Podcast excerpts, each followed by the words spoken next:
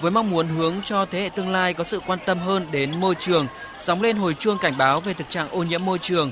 Trung thu năm nay được Tổng công ty May 10 tổ chức theo chủ đề Hành trình màu xanh, Trung thu an lành.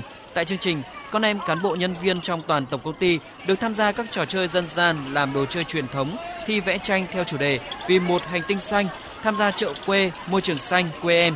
Đặc biệt được trực tiếp làm các đồ chơi bằng các vật dụng đã qua sử dụng nhằm nâng cao ý thức bảo vệ môi trường. Chị Trần Khánh Huyền, nhân viên Tổng công ty May 10 cho biết. À, năm nay là tôi và các ờ, con rất là háo hức.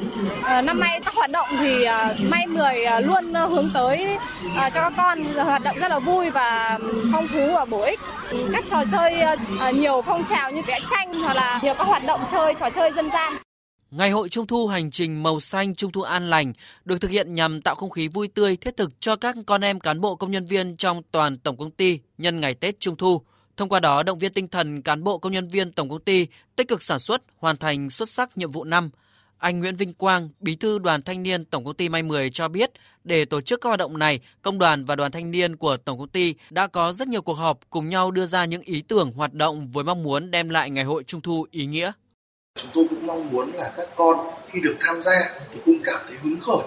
Tất cả các bạn đoàn viên từ các đơn vị đều đi tìm tòi để làm quà cho các con, hay là phòng kế thời trang, phòng kỹ thuật, làm phông sân khấu. À, đoàn viên thanh niên may 10 cũng mong muốn tổ chức trung thu cho các con à, một trung thu thật sự là ý nghĩa, có nhiều giá trị nhân văn.